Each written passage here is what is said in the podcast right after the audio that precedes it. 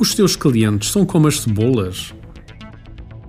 Uma das coisas que mais confusão me faz na atividade comercial prende-se com o facto de a encararmos, por vezes, com demasiada leveza.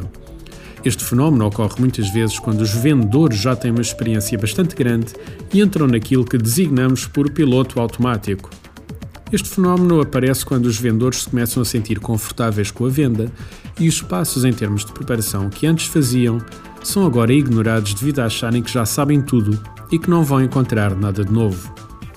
Este tipo de atitude é por vezes o princípio da transformação de um bom comercial, que até aqui se destacava da equipa, num comercial médio que não sai da sua zona de conforto.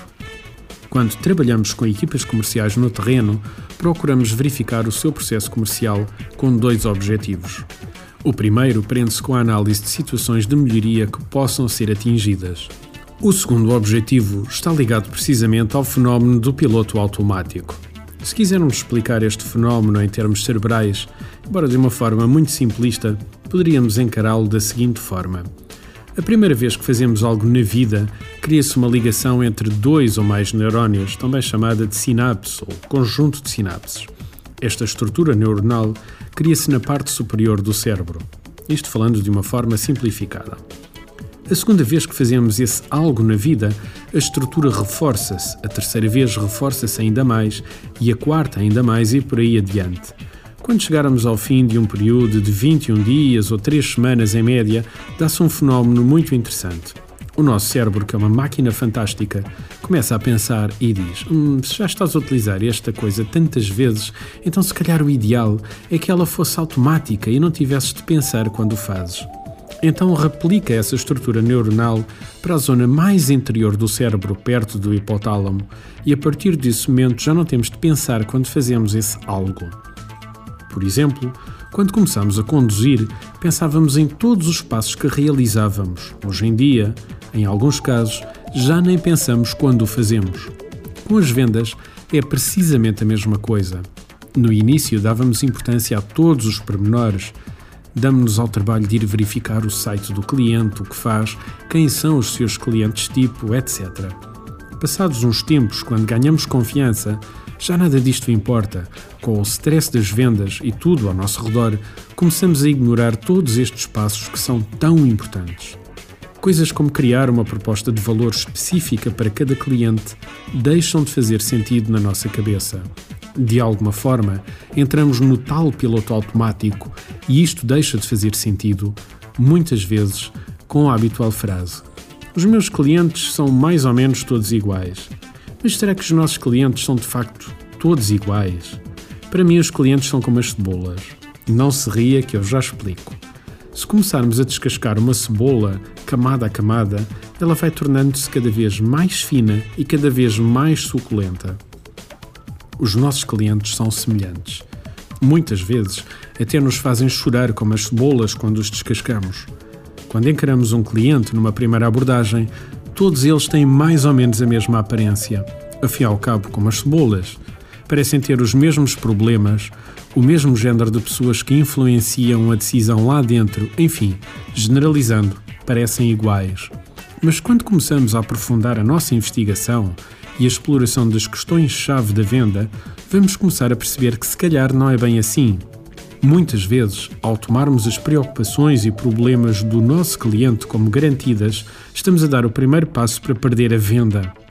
Embora as empresas sejam parecidas, a maior parte das vezes as razões que de facto os levam a comprar são completamente díspares.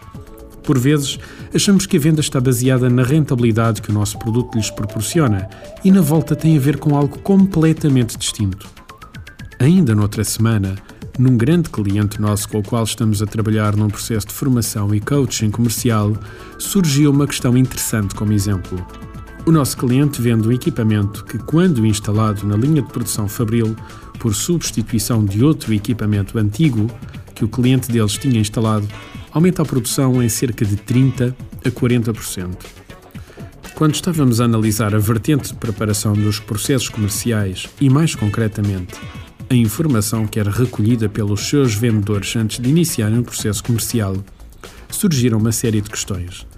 Todo comercial experiente vos dirá que vender com base no retorno do investimento que o nosso produto ou serviço traga ao nosso cliente é meio caminho andado para que a venda se realize.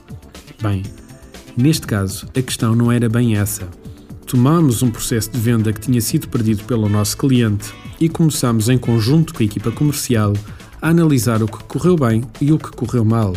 O processo em causa tinha tudo para a partida ser ganho. O cliente tinha ligado a perguntar por um tipo de equipamento que tinha visto na internet. O meu cliente é líder de mercado nesta área e, ainda por cima, os seus produtos têm uma relação preço-qualidade excelente. Ou seja, pedir mais do que isto é impossível. Mas então, por que é que o processo foi perdido?